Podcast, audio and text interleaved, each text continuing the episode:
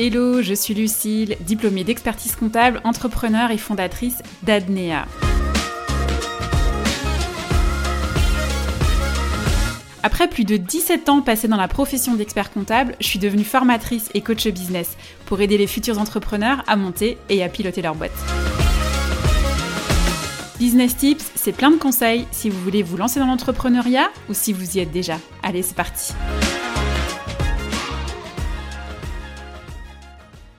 Bonjour à toutes et à tous et bienvenue dans cet épisode dans lequel on va voir ensemble comment s'organiser avec un side business sans finir en PLS ni en burn-out. Alors, side business, c'est quoi? Eh bien, c'est avoir un business à côté, euh, en parallèle de son job salarié. Et votre problématique, ça va être comment caser du temps dans un emploi du temps qui est déjà chargé et déjà bien occupé par votre vie professionnelle donc votre job salarié et votre vie privée.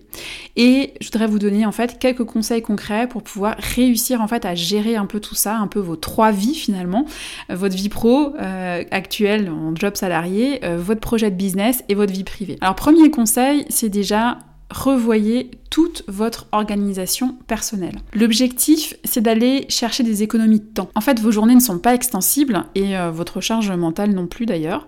Donc la solution pour aller chercher cette économie de temps un petit peu partout, c'est de disséquer toutes vos tâches euh, privées et vous regarder comment euh, vous pouvez faire pour les optimiser. Un exemple très simple et concret que vous connaissez sans doute, c'est de faire du batch cooking. Cette technique de préparation des repas qui consiste en fait en les, préparant, en les préparer en fait tous au même moment. Par exemple, je sais pas, le dimanche matin ou le samedi matin, enfin bref, pour la semaine. Ce qui vous prendra certes quelques heures à consacrer, c'est sûr, parce que euh, tout faire pour une semaine de menu, euh, ça prend du temps, mais ça vous fera économiser en fait un temps précieux sur vos repas de la semaine, puisque vous n'aurez plus le temps de préparation, euh, mais uniquement celui d'assemblage et un nettoyage, votre vaisselle qui sera un peu réduite. donc vraiment disséquer tout ce que vous pouvez pour pouvoir les optimiser Deuxième conseil que j'ai à vous donner, c'est de supprimer l'inutile et de garder l'essentiel. Alors il y a peut-être des choses que vous faites sur votre temps libre qui ne sont pas forcément utiles à vos projets, à votre vie perso, et il y a donc lieu de les supprimer totalement ou partiellement. Par exemple, binge-watcher une série sur Netflix, ça ne vous sert fondamentalement à rien dans vos projets ou dans votre vie personnelle. Je le sais, je parle en connaissance de cause.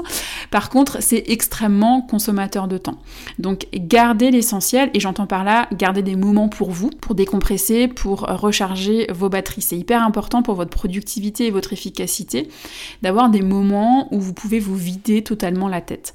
Et aussi en termes de créativité. Ça, c'est hyper important. Par exemple, il est prouvé scientifiquement que les balades de quelques minutes ou heures en pleine nature, ou au moins dehors, euh, vous permettent, au-delà de la simple oxygénation du corps et de l'esprit, de développer la créativité et d'accroître votre énergie. Troisième conseil, fixez-vous des objectifs atteignables pour la journée ou pour la semaine. Il est très clairement important de se fixer des objectifs parce que ça va vous permettre d'avoir une vision claire de ce que vous allez mettre en place dans votre business, mais surtout des objectifs atteignables. Soyez réaliste et surtout ne vous auto-sabotez pas.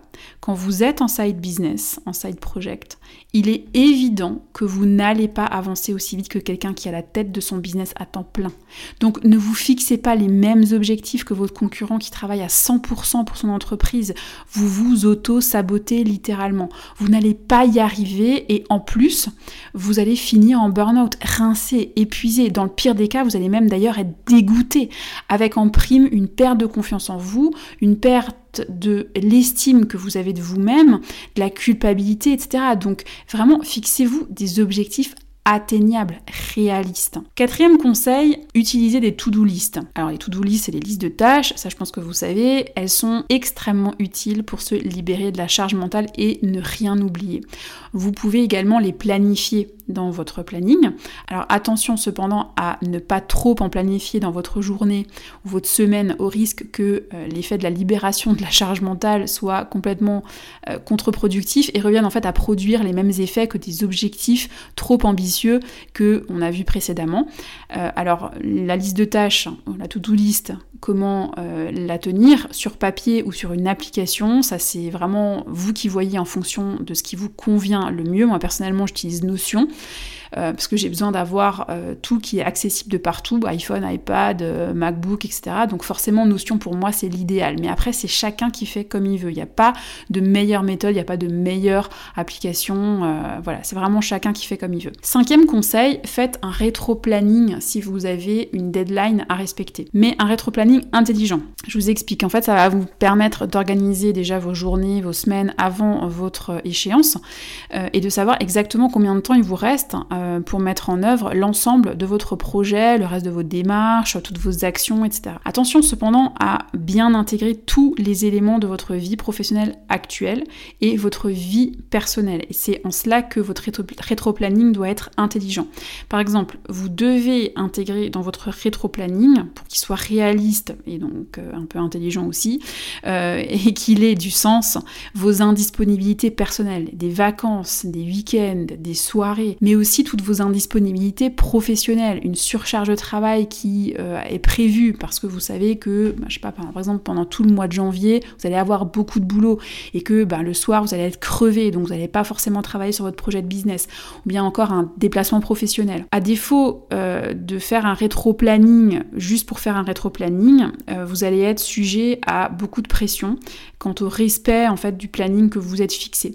Et tout comme l'atteinte d'objectifs, la tenue d'une to-do list, il ne faudrait pas que ce rétro-planning en fait soit contre-productif dans justement l'atteinte de euh, vos objectifs et dans le travail que vous avez à faire sur votre projet de business. Sixième conseil, travailler sans trop de pression pour être efficace. Il n'a jamais absolument jamais été prouvé par une quelconque étude scientifique que la pression nous permettait de travailler efficacement, ni l'urgence d'ailleurs. Pendant longtemps, moi je faisais partie de ces gens qui disaient que sans urgence et sans stress, j'étais pas efficace. Ben c'est pas vrai. Je pense que j'avais pas bien compris le concept euh, jusqu'au jour où je me suis cramée et que j'ai fini en burn-out. J'aime bien avoir un rythme soutenu de travail, avoir des journées intenses parce que pour moi c'est une forme de richesse intellectuelle, mais l'intensité des journées n'est pas et ne doit pas être synonyme de stress.